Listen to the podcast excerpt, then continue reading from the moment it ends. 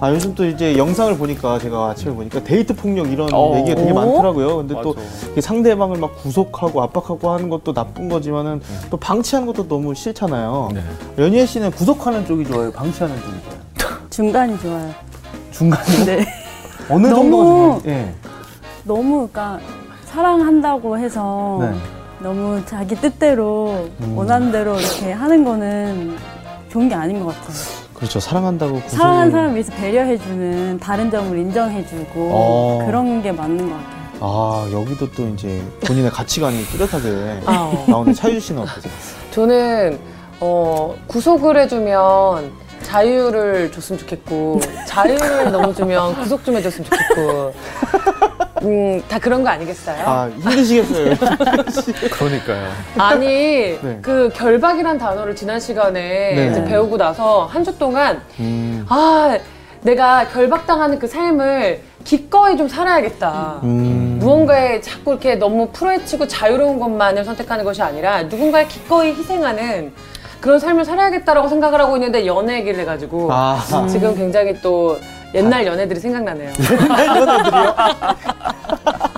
근데 확실히 다른 느낌으로 다가오긴 할 것 같아요. 뭐냐면 어, 일부러 묶임을 당하는 것과 내가 힘이 없어서 묶이는 거랑은 당하는 사람이 그렇죠. 너무 차이가 많이 나는 것 같아요. 그렇죠. 수동적이냐, 네네. 내가 아니면 기꺼이 자기 의지로 결박당하느냐. 네. 그렇죠. 예수님이 자기 의지로 결박당하신 거잖아요. 네, 어, 맞아요. 그렇죠. 그래서 힘이 있으심에도 불구하고 네. 누군가를 위해서 묶임을 당하신. 거잖아요. 그러니까 연인끼리도 네. 비폭력 저항 이렇게 할 수 있는 거죠. 어. 그런 아름다운 사랑 해보고 싶네요.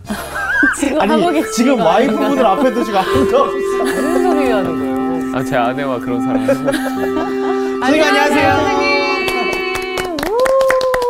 안녕합니다 선생님. 안녕하세요. 아 저희가 지난 시간에 그 결박에 대한 얘기를 한번 연애 쪽으로 한번 생각하면 어떨까 하고 얘기를 나눠봤는데 잡다. 또 느낌이 너무 좀 다른 느낌이라서 음. 되게 비슷한 부분도 있을까요? 뭐 맥락은 좀 다른데 아 연애해 보신 지가 너무 오래되셔서 그런지. 사랑은 구속하는 건 아니니까 아 사랑이 아름답기 위해서는 상대방이 나의 사랑을 거절할 수 있는 자유가 있어야 돼요. 아, 나의 사랑 거절. 그렇지 않으면 긴장감이 없죠. 어. 아, 하긴 예수님도 자유를 주셨으니까. 아 그렇죠 자유 의사를 네. 주죠. 어쨌든 그 어, 우리가 지금 예수 그리스도의 순환 이야기 한복판으로 들어가고 있는데 이것은 매우 무거운 얘기이기도 하지만은 네. 또한 삶의 신비를 배우는 역사의 신비를 배우는 시간이기도 합니다. 어, 세상에 어떤 사람이 묶이는 걸 원하겠어요. 그렇죠? 누구도 그렇지 않죠. 그러나 역사 속에서 우리가 경험하는 것은 아, 누군가가 그렇게 스스로 자기의 자유를 제한하고 어, 어려움 속으로 능동적으로 들어갔기 때문에 우리가 이렇게 평화를 누리고 비교적 안락한 상황 속에 살고 있다 이렇게 얘기할 수밖에 없겠죠. 이 모든 것들을 목김이라고 하는 상징으로도 얘기할 수 있겠는데 그렇죠. 하나님의 뜻에 매인 거예요. 하나님의 뜻에 매인 해방. 그래서 어, 그뭐 장자에도 그런 얘기가 나옵니다. 제지현해라고 하는 말이 있는데 제는 이제 뭐 하늘을 뜻하는데 하늘에게 매인 해방이야. 그러니까 우리가 죄를 지어가지고 묶이면은 문제인데 하나님의 뜻에 묶였기 때문에 그 삶 속에 있는 사람들은 진짜 행복을, 진짜 자유를 맛본다. 한 그런 얘기죠. 어, 예수님이 순환 속으로 들어간다고 해서 우리는 울적할지 모르지만은 아프죠, 물론. 그러나 예수님은 당하지 말아야 할일 겪는 것처럼 그렇게 비애감 속에 사로잡혀 있지 않잖아요. 능동적으로 들어가시잖아요. 그렇죠. 이것이 이제 묶임이 주는 자유라고 얘기할 수 있겠습니다. 오늘은 그 이후의 이야기 함께 볼게요. 오늘 수업 요한복음 56강 베드로 무너지다. 아, 요한복음 18장 15절부터 27절까지 오늘 공부하겠습니다. 네. 시몬 베드로와 또 다른 제자 한 사람이 예수를 따르니 이 제자는 대제사장과 아는 사람이라 예수와 함께 대제사장의 집들에 들어가고 베드로는 문 밖에 서 있는지라 대제사장을 아는 그 다른 제자가 나가서 문 지키는 여자에게 말하여 베드로를 데리고 들어오니 문 지키는 여종이 베드로에게 말하되 너도 이 사람의 제자 중 하나가 아니냐? 하니 그가 말하되 나는 아니라 하고 그때가 추운 고로 종과 아랫사람들이 불을 피우고 서서 쬐니 베드로도 함께 서서 쬐더라. 대제사장이 예수에게 그의 제자들과 그의 교훈에 대하여 물으니 예수께서 대답하시되 내가 드러내놓고 세상에 말하였노라. 모든 유대인들이 모이는 회당과 성전에서 항상 가르쳤고 은밀하게는 아무것도 말하지 아니하였거늘. 어찌하여 내게 묻느냐? 내가 무슨 말을 하였는지 들은 자들에게 물어보라. 그들이 내가 하던 말을 아느니라. 이 말씀을 하심에 곁에 섰던 아랫사람 하나가 손으로 예수를 쳐 이르되 내가 대제사장에게 이같이 대답하느냐 하니 예수께서 대답하시되 내가 말을 잘못하였으면 그 잘못한 것을 증언하라. 바른 말을 하였으면 내가 어찌하여 나를 치느냐 하시더라. 안나스가 예수를 결박한 그대로 대제사장 가야바에게 보내니라. 시몬 베드로가 서서 불을 쬐더니 사람들이 묻되 너도 그 제자 중 하나가 아니냐? 베드로가 부인하여 이르되 나는 아니라 하니. 대제사장의 종 하나는 베드로에게 귀를 잘린 사람의 친척이라 이르되 네가 그 사람과 함께 동산에 있는 것을 내가 보지 아니하였느냐 이에 베드로가 또 부인하니 곧 달기 울더라 네, 오늘은 이제 시몬 베드로가 예수님을 부인하는 씁쓸한 아, 이 장면에 이르게 되었습니다. 어, 그렇죠. 예, 그렇게 결기에 찼던 베드로도 인간적인 연약함, 음, 이것을 이제 감출 길이 없었던 것이죠. 아, 주님이 결박당하여 끌려갑니다. 다른 제자들은 흩어졌습니다. 그런데 시몬 베드로와 다른 제자 하나가 그 행렬의 뒤를 따라갑니다. 은밀하고 조심스럽게. 그렇죠? 그런데 그 제자 가운데 한 사람이 대제사장과 아는 사람이라고 이야기를 하고 있습니다. 그래서 대제사장의 집들에 들어갈 수 있게 되었다라고 말합니다. 여기 이름이 밝혀져 있지 않은 그 제자는 사람들은 여기 요한이라고 생각을 합니다. 그렇죠. 이름이 밝혀져 있지는 않지만 요한이라고 생각을 하고 있습니다. 아, 그 대제사장과 아는 사람이라고 얘기를 하고 있는데 어떤 근거인지는 모르겠으나 세베대의 두 아들 야고보와 요한 이야기 우리가 잘 알고 있는데 복음서에 의하면은 그 어머니가 와서 청탁을 하잖아요. 예수님 중앙 요직에 올라가실 때 내 두 아들을 좀 좋은 자리에 앉혀주세요. 부탁하잖아요. 그러니까 요즘식으로 얘기하면은 굉장히 활발한 어머니였던 것으로 보입니다. 그런데 또 다른 복음서에 보면은 마가복음에서는 야고보와 요한이 직접 예수님에게 청탁하는 거로 나옵니다. 어쨌든 그들은 굉장히 능동적이었던 사람이에요. 인간관계 맺는데도 그렇고 발을 넓히기 위해 애썼던 사람으로 보입니다. 그래서 요한일 거다. 이제 그렇게 이제 사람들은 보고 음. 있습니다. 그래서 그는 어쨌든 안면이 있었기 때문에 대제사장의 뜰, 공관 뜰에 들어설 수 있게 되었습니다. 그런데 베드로는 알지 못했기 때문에 문 밖에 있어야 합니다. 안과 밖이 지금 갈려 있습니다. 그런데 대제사장을 아는 그 제자, 우리는 이 사람이 요한일 거라고 생각합니다만 그 제자가 나가서 문 지키는 여자에게 말합니다. 아, 말하여서 베드로를 데리고 들어와요. 내가 아는 사람인데 같이 들어가게 해달라고 이렇게 얘기를 하는 거예요. 근데 여러분 여기 굉장히 재미나는 상징이 여기 있습니다. 여기가 이제 문 밖이고 여기가 안입니다. 그렇죠? 음. 문 밖과 안, 아, 이, 이게 이제 대문일 수도 있는데요. 방으로 따져봅시다. 이게 일종의 방이라고 생각해 보면은 문 밖과 안을 가르는 이 경계를 우리가 뭐라고 얘기하죠? 경계선. 경계선. 문지방. 문지방. 문지방. 문지방이잖아요. 네. 네. 문지방을 넘었으면은 바뀌고, 음. 문지방 안으로 들어오면은 아니고. 방 아니고. 음. 그렇죠. 그래서 문지방이라는 게 경계예요. 어떤 의미에서. 음. 아, 문지방이라고 하는 게 경계인데 옛날에 여러분 그런 말 듣지 않았어요? 요즘은 여러분 잘 모를 수도 있겠다. 옛날에 문지방에 턱이 있어서 다. 네. 네, 밟지 요즘 집은 말라고. 그렇지 않지만은 옛날엔 턱이 있었거든요. 맞아요. 그러니까 어른들이 늘 했던 말씀이 문지방 밟고 다니지 마. 맞아. 왜 그런 거야? 아 저는 그 발가락 찌을 때가 발가락 찌을 때가 너무 아파가지고. 그렇죠. 그러니까 이 문지방이라고 하는 것이 종교학적으로 얘기해도 안과 밖을 가르는 경계선의 의미 굉장히 중요하고요. 어, 뭐 영어로는 문지방이라는 게 threshold라고 얘기하는데 threshold라는 게 영어인데 근데 liminality란 말을 들어보셨는지 모르지만은 이- 이것도 이제 문지방을 뜻하는 얘기이기도 한데요. 어, 라틴어로 리멘 그럼 이게 문지방을 뜻하는 말이에요. 그래서 문지방의 체험을 liminality라고 얘기를 하고 있는데 이 문지방 혹은 경계는 매우 중요해요. 안과 밖이라고 하는 건. 내가 안에 속한 사람인지 밖에 속한 사람인지에 따라서 생각의 방향이 달라지기 때문에 그렇습니다. 그렇죠. 이게 이제 무엇보다 중요하다고 볼 수 있겠는데요. 그러니까 내가 안에 속한 사람인지 밖에 속한 사람인지에 따라서 정서도 달라져요. 삶을 대하는 방식조차 달라진다고 얘기할 수 있겠습니다. 소속에 따라서 인생관이 달라져요. 내가 누구에게 속해 있냐 그 얘기예요. 자, 예를 들어서 우리가 여기 다섯 명이 함께 이렇게 있는데 이 가운데 두 사람은 하나님을 믿는 사람이고 세 사람은 믿지 않는다고 해봅시다.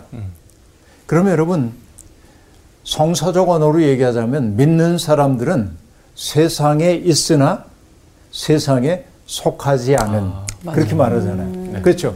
In the world예요. 인더월. In the world. 그러나 not of the world야. 세상에 있으나 그러나 세상에 속한 건 속했잖아. 아니에요. 우리의 소속은 어디에? 하늘이에요. 그렇죠. 하늘에 속한 존재예요. 그러니까 하늘에 속한 존재로 사는 것과 세상에 속한 존재로 사는 사람의 인생관이 같을 수는 없잖아요. 우리는 믿는 사람들은 뭐예요? 결국 어디를 건너가냐면은 이 경계를 지나서 하나님의 질서 속에 들어온 사람들이란 말이죠. 그렇죠. 근데 여기 이걸 돌파하기가 매우 어려워요. 이게. 신앙 체험이라고 하는 것을 그래서 돌파의 체험이라고 얘기하고 있는데 그러니까 바울 사도가 다마스커스로 가는 길에 부활하신 그리스도를 만나가지고 빛을 보잖아요. 그리고 엎드러집니다. 그때 빛 속에서 들려온 소리가 있었습니다. 사울아, 사울아, 왜 나를 박해하느냐? 깜짝 놀랍니다. 근데 그때 사울이 어떻게 됐어요? 앞을 볼 수가 없게 됩니다. 며칠 동안을. 그렇죠?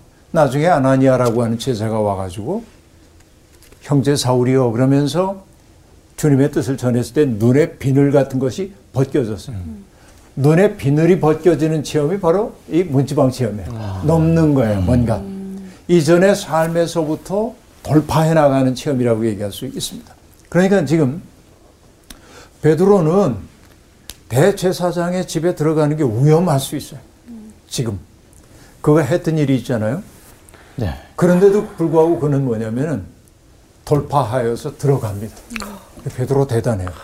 이렇게 볼 수 있어요. 대단하다. 그런데 문 지키는 여종이 베드로를 딱 보고 말합니다. 너도 이 사람의 제자 중 하나가 아니냐? 당신도 제자 가운데 하나 아니에요? 이렇게 얘기해요. 지금 자기 정체를 숨기고 들어가려고 하는데 이 여성이 알아채는. 베드로를 알아보는 거예요. 어. 그렇죠.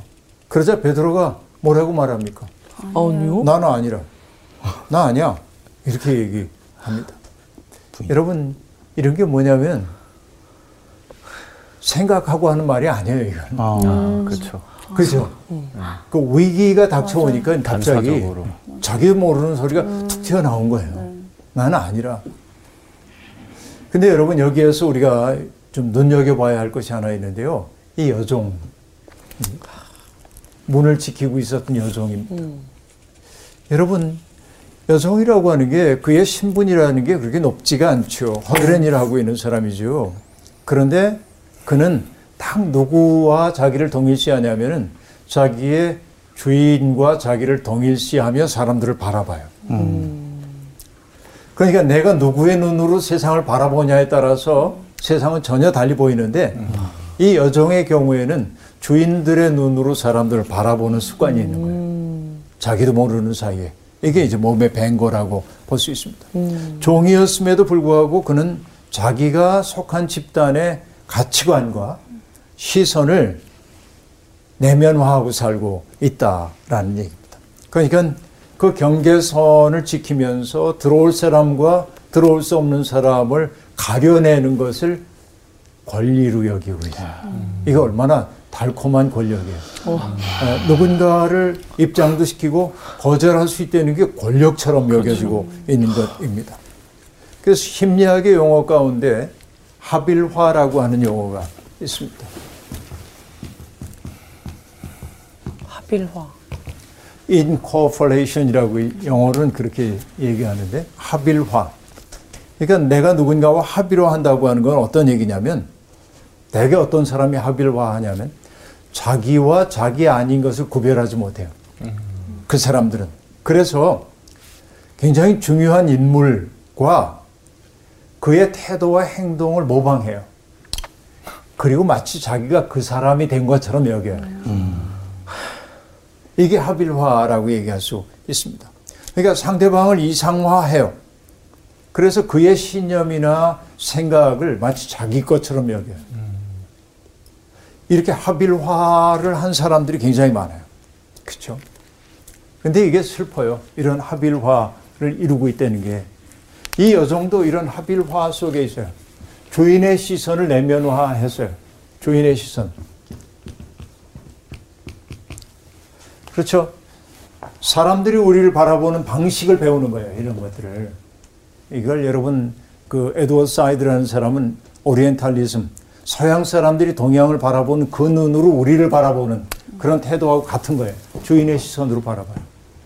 그리고 어떤 게 옳고 그름을 판단 안 합니다. 이 여종은 맹목적으로 주인이 그에게 부과한 역할에 성실한 거예요. 그렇죠? 그래서 여러분 이게 참 슬픈 건데요.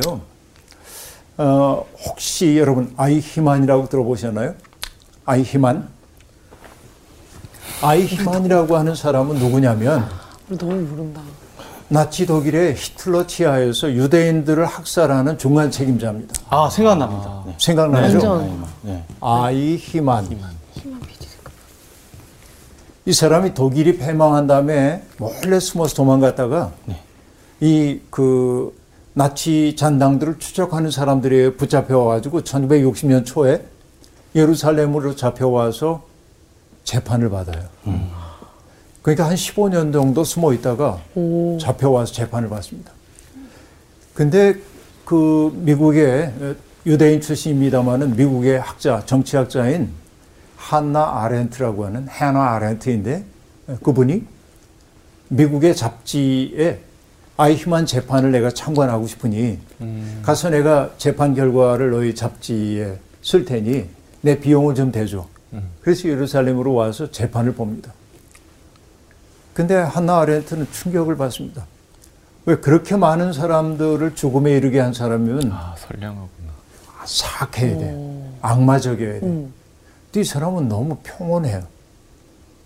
그리고 심지어는 자기에 대한 기소장을 이렇게 들여다보면서 오탄하고 그런 걸 교정하고 있어요. 어머. 너무 성실해. 그냥 너무 성실한 사람이에요. 이게 당혹스러운 거예요. 차라리 이런 사람이 아주 나는 뭐 신념을 가지고 이렇게 했다라든지 날 죽일 테면 죽여 그런다든지 착한 눈빛을 보내고 그러면은 미워할 수 있잖아요. 저놈은 악마구나 그러고 너무 평범해. 아렌트는 고민했어요. 이게 도대체 뭐지? 그러다가 그가 한 얘기가 뭐냐면 결국 아이히만의 변명은 뭐냐? 난 책임 없다. 위에서 시킨 걸 했을 뿐이야 나는. 위에서 시켰기 때문에 난 거기 성실하게 했어. 이게 뭐냐면 관료적 성실성이에요. 그렇죠? 근데 관료적 성실성의 문제는 어디에 있냐면 생각하지 않으면 무사유.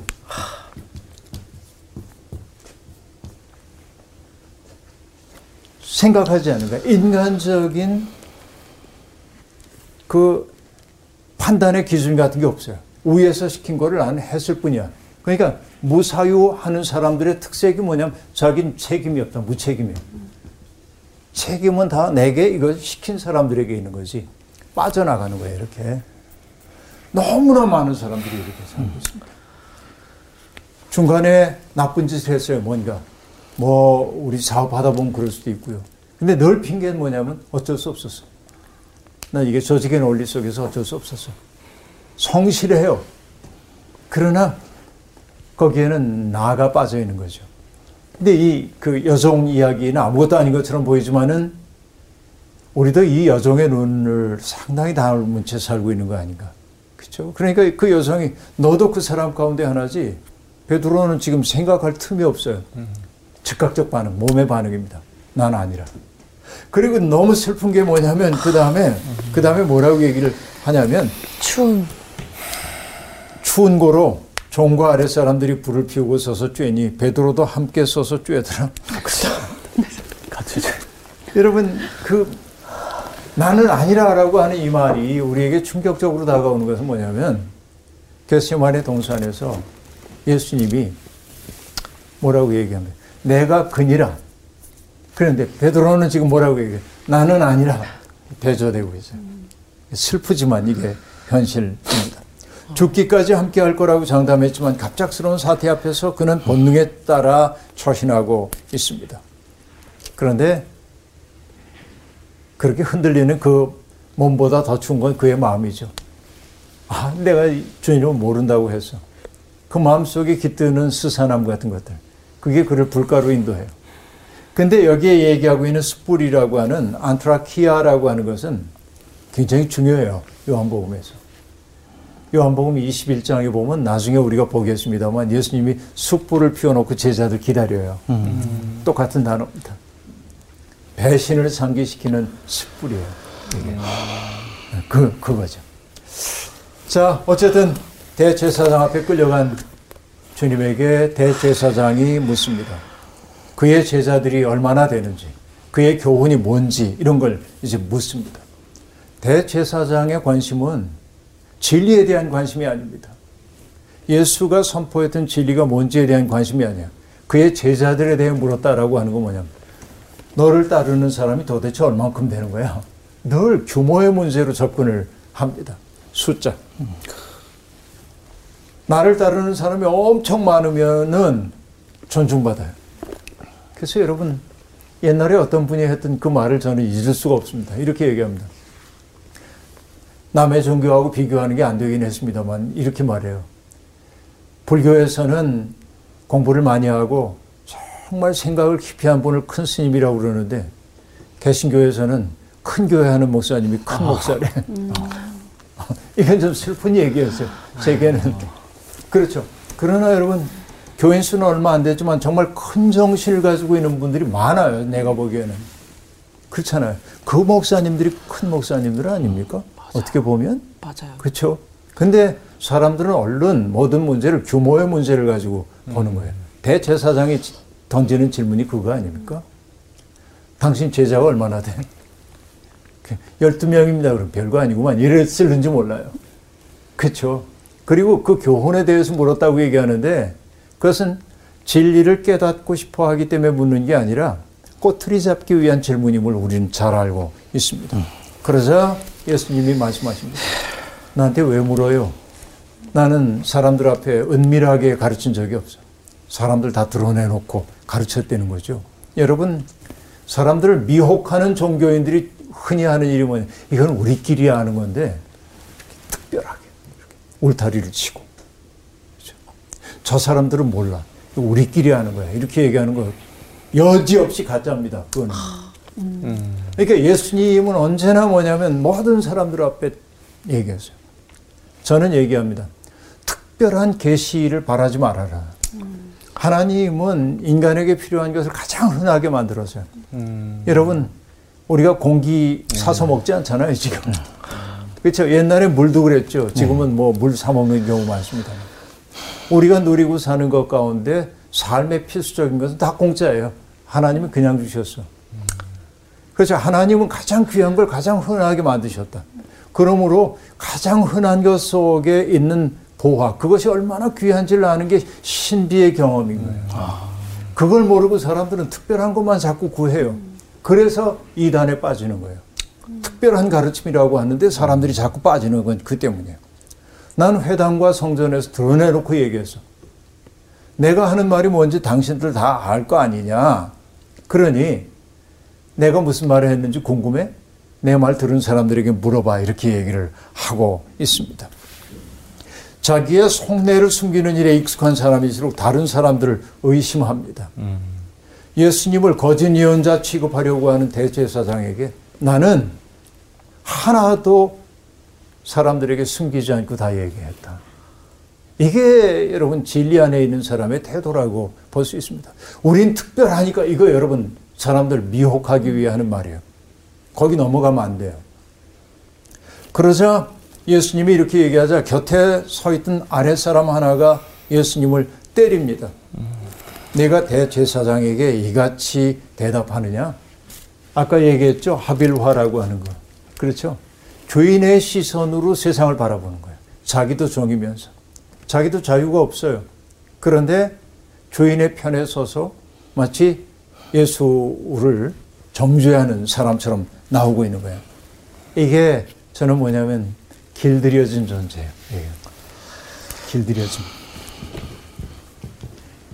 세상에 제일 슬픈 게 길들여지는 거예요. 응? 마치 여러분 파블로프의 개처럼 아이고. 일정한 시간이 되고 일정한 자극이 주어지면 침을 흘리며 뭘 먹으러 다가오는 개처럼 어떤 자극만 주면 움직이는 길들여진 존재들이 있단 말이죠. 여기 대제사장의 또 다른 종이 그렇게 말하는 거예요. 예수를 칩니다. 서 있는 삶의 자리가 우리의 의식을 지배한다는 말을 제가 했었죠. 바로 그런 얘기인 것입니다. 예수님이 하는 대답을 그 당시 최고의 권위를 누리고 있었던 대제사장에 대한 모독으로 받아들이고 있는 것이죠. 그 행위가 정당하다고 봤을 수도 있습니다. 왜냐하면 재판하는 사람을 모독해서는 안 된다고 하는 출애굽기의 명령이 있기 때문에 그렇습니다. 근데 예수님이 말씀하십니다. 내가 말을 잘못하였으면 그 잘못한 것을 증언하라. 바른 말을 하였으면 내가 어찌하여 나를 치느냐라고 말합니다. 이 재판이 불공정한 재판이라고 하는 것을 상기시키고 있습니다. 잘못한 것을 입증하지는 못한 채 이미 결론을 내려놨어요. 이 사람은 처벌받아야 할 존재. 그리고 거기에 입각해가지고 예수를 대합니다. 어떤 인권의 존엄함 같은 거 없습니다. 자기들이 원하는 결론을 이미 내려놓고 재판을 하고 있기 때문에 그렇습니다. 그릇된 권위주의로 진리를 덮으려 하고 있습니다. 그러나 안나스는 예수에게서 어떤 잘못도 찾아내지 못합니다. 그래서 안나스가 예수를 결박한 그대로 대제사장 가야바에게 보냈다. 이렇게 말합니다. 시몬 베드로가 서서 불을 쬐고 있는데 다시 시선이 베드로에게 옮겨온 거예요. 사람들이 묻습니다. 너도 그 제자 중 하나가 아니냐?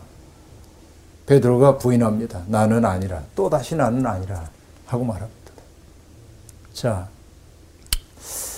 게세만의 동산에서 나사렛 예수를 찾는다고 얘기하니까 예수님이 뭐라고 했죠? 내가 그니라 하고 얘기했어요.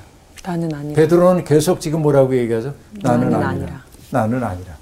여러분 이게 중요해요.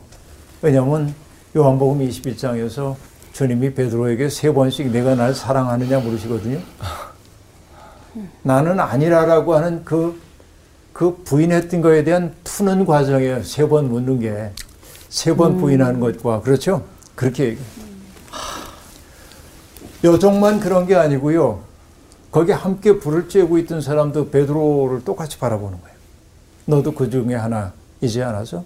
여러분, 난 이게 너무 슬퍼요. 왜?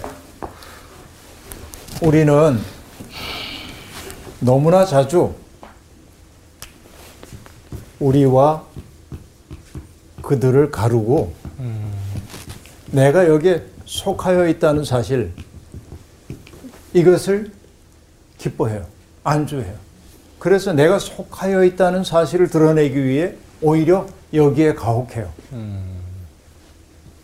이, 이 그들이라고 칭해진 사람들에게 우리의 버릇 가운데 그런 거 있어요.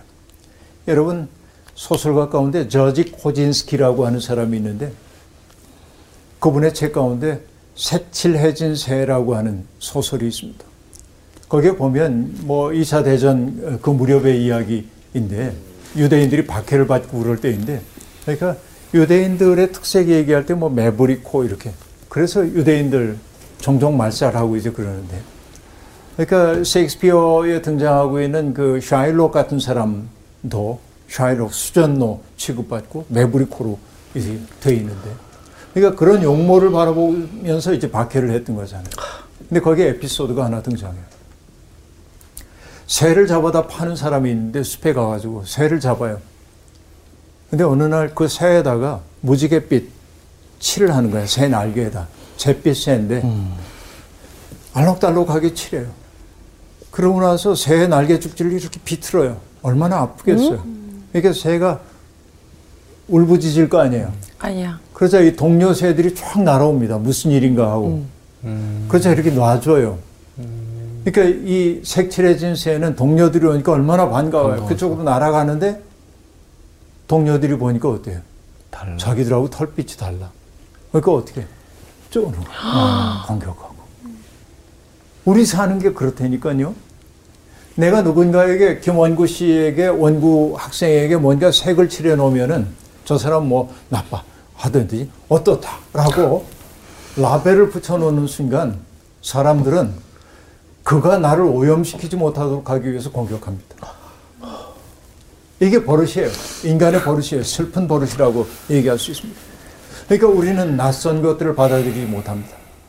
환대하기보다는 적대하는 것이 나의 소속을 분명하게 하는 것처럼 여기기 때문에 그렇다고 볼 수 있습니다. 암울한 시대입니다. 너도 그 제자 중 하나가 아니냐? 아니라 나는 아니라 그렇게 말합니다. 대제사장의 종 하나는 베드로에게 귀를 잘린 사람의 친척입니다. 그래서 그가 말합니다. 내가 그 사람과 함께 동산에 있는 것을 내가 보지 아니하였느냐? 난 봤다 그런 얘기입니다. 그러자 베드로가 또 부인합니다. 여기는 안 나오지만 나는 아니라 그랬겠죠. 그렇죠? 근데 아, 이에 베드로가 또 부인하니라고 말하는데 이에라고 하는 요세오스라고 하는 이 단어는요. 접속 부사는 어떤 말이냐면 즉시 순식간에 그런 뜻이에요. 자동적으로 반응이 나오는 거예요. 아니. 너도 그 사람 아니야. 아 주 강력한 부인입니다. 그런데 이 아, 금방 얘기했던 요세오스라고 하는 단어는 예수님이 갈릴리 어부들을 제자로 부르셨을 때 그들이 배와 그물을 버려두고 예수를 따랐다고 할 때 동일하게 쓰여요. 어. 이, 이 단어들이 막 겹쳐요. 여기 너무 가슴이 아픈 거예요. 인간이 그래요. 그렇게 됩니다. 그러자 뭐라고 말하냐면 닭이 울더라. 그렇게 말합니다. 닭의 울음소리가 들려왔다라고 하는 얘기입니다. 여러분, 음, 그 예루살렘에 가보면은 그 베드로가 예수님을 부인했던 것을 기념하는 예배당이 있는데 그 예배당 위에는 수탉이 보조되어 있습니다. 닭. 이 슬픈 거죠. 닭이라는 게. 어, 닭은 새벽을 깨우는 것으로 되어 있습니다만 우리 성서를 아는 사람들에게 닭 울음소리 그러면은 어, 뭔가 배신을 상기시키고 있는 안타까움이 그 속에 있는 게 사실입니다. 옛날부터 뭐 어, 닭의 목을 비틀어도 새벽은 온다 이렇게 암울했던 시절을 살았던 사람들은 닭을 그렇게 얘기하기도 했고 우리가 이육사 선생님 잘 알고 있는데 이육사는 여러분 수인 번호였던 거 알죠? 264 264 번. 이육사 이육사 선생님의 광야라고 하는 그 시 여러분 알죠? 까마득한 날에 하늘이 처음 열리고 어디 닭 우는 소리 들렸으랴 하고 말합니다. 까마득한 태고 쪽 얘기를 하고 있습니다. 산맥들이 바다를 연모하여 달리고 부지런한 계절이 피었다 지고 큰 강물이 비로소 길을 여는 세상. 예? 그때 다구름 소리라고 하는 것은 태고 쪽 다구름 소리이기도 하지만 뭔가 새로운 역사가 열릴 것 같은 느낌을 우리에게 주는데 성서의 다구름 소리라고 하는 것은 언제나 뭐냐면 배신을 상기시키고 그리고 그 다구름 소리는 뭐냐면 나의 죄성을 상기시키는 것 이기도 하죠. 내가 얼마나 주님을 부인하는 삶을 살았는지. 그런데 문제는 어디에 있냐면 다구름 소리가 이미 들려왔지만 그 소리 듣지 못하는 것이 오늘 우리가 아닌가. 이미 다구름 소리가 여러 차례 들려왔는데도 불구하고 내가 주님을 부인하고 있다는 사실조차 모른 채 굳어진 채 살고 있는 것이 아닌가. 오늘의 개신교회를 바라보면서 세상 사람들이 지적하고 있는 것은 바로 그거죠. 달개 울음소리가 들려왔는데 여전히 당신은 깨닫지 못하는구려 라고 하는 말처럼 내게는 들려옵니다. 그래서 우리는 지금 들어야 합니다. 달개 울음소리. 그래야 돌이킬 수 있습니다. 알아야. 그래야 우리가 문 밖에서 문 안으로 들어갈 수 있습니다. 그래야 우리들이 경계선을 돌파하여서 하나님의 질서 속에 들어갈 수 있습니다. 세상에 길들여진 채, 그렇죠? 세상의 강자들과 나를 합일화하여 살던 삶에서 벗어나서 예수 그리스도와 나의 운명을 일치시키며 살 수 있는 내면의 힘이 그때 생길 겁니다. 내가 문제라고 하는 사실을 알아야죠. 달개 울음소리. 이 소리가 우리를 깨웠으면 좋겠습니다. 잠들어 있는 우리를. 그래서 내가 그동안 하나님의 뜻대로 살지 못했다는 사실을 절실하게 느끼고 다시금 삼위일체 하나님의 신교 속에 나도 끼어들어서 그분들이 우리에게 주시는 자유를 누리며 살 수 있으면 좋겠습니다. 오늘 수업 여기서 마칠게요. 고맙습니다. 감사합니다. 아, 오늘의 말씀은 이제 베드로에 대한 얘기를 좀 들어봤는데요. 어, 최유자 아나운서 어떻게 들으셨어요? 와 정말 푹 잠겨서 네. 이제 탁 나와서 바로 질문하시니까 아, 네. 더 생각하고 싶네요. 아, 그 삼위일체 하나님 안에 정말 푹 잠겨서 하나님과 일치하는 삶을 정말 살고 싶다. 근데 부단히도 우리 내면 안에 들렸던 그 닭 울음소리를 음. 내가 그 듣는 귀는 있었는가. 오늘도 네. 아침에 울었을 수도 있는 정말 아 너무너무 진짜 듣고 깨닫고 듣고 깨닫고 인간은 그렇다라고 하실 때 그리고 우리 선생님이 너무 슬프다 너무 가슴 아프다 이런 얘기를 종종 하실 때 정말 같이 억장이 무너진 느낌이에요 어, 어떠셨어요? 그러니까 베드로의 모습에서 저와 다르지 않음을 느껴서 참 내가 정말로 구별된 삶을 사는가 하나님을 드러내면서 정말 사는가 이런 안타까운 그런 마음이 좀 가득할 때 좀 무거워졌습니다. 오늘 말씀은 이제 베드로에 대한 시점도 많이 이제 알고 있는 부분도 많이 들었지만 사실 그 종에 대한 시선에서도 많이 본 것 같아요. 세상의 주인과 합일화돼서 바라보느냐, 혹은 예수를 나의 주인으로 삼고 합일화돼서 바라보느냐는 가장 큰 차이였던 것 같은데 어, 연희애 씨 어떻게 됐어요? 저도 마찬가지로 우리 그리스도인들은 세상에 있지만 세, 세상에 속하지 않은 사람이어야 된다고 했는데 세상에 속해 있었던 사람처럼 부인했던 적이 많았던 것 같다는 생각이 들어가지고 아 정말 진짜 하나님의 자녀로서 부끄럽지 않은 그런 사람이 되고 싶다는 생각이 들었습니다. 네. 어, 늘 깨어 있어야 된다는 생각을 가지면서 마지막 어, 말씀 세상의 강자들과 함께 합일화되어 예수를 모른다고 하지 않습니까? 라는 질문엔 여러분 닭이 울고 있습니다. 오. 라고 대답을 했습니다. 어, 다 키우시는 분들 깜짝 놀랐어요 그런 의미가 아닌데 네, 닭이. 울죠. 네. 세상의 강자들과 합일화되어서 예수를 모른다고 하시고 있습니까? 여러분 닭이 울고 있습니다. 있습니다. 깨어 있으십시오. 깨어 아 들으십시오. 정말 저도 깨어 있는 한 주가 되어야 될 것 같습니다. 아 정말 우리가 어, 네. 그들을 진짜 소리를 좀 들어야 되는데. 이번 주 퀴즈입니다. 예수님께서 부활하신 뒤에 제자들보다 먼저 가겠다고 하신 곳은 어디인가요? 1번 갈릴리, 2번 베다니, 3번 예루살렘.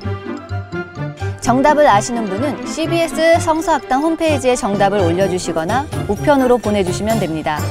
선정되신 분들에게는 대한성서공회에서 발간한 성경, 성경 통독을 위한 최고의 자습서 성경 2.0, 성사학당 선생님들의 저서 중 하나를 드립니다.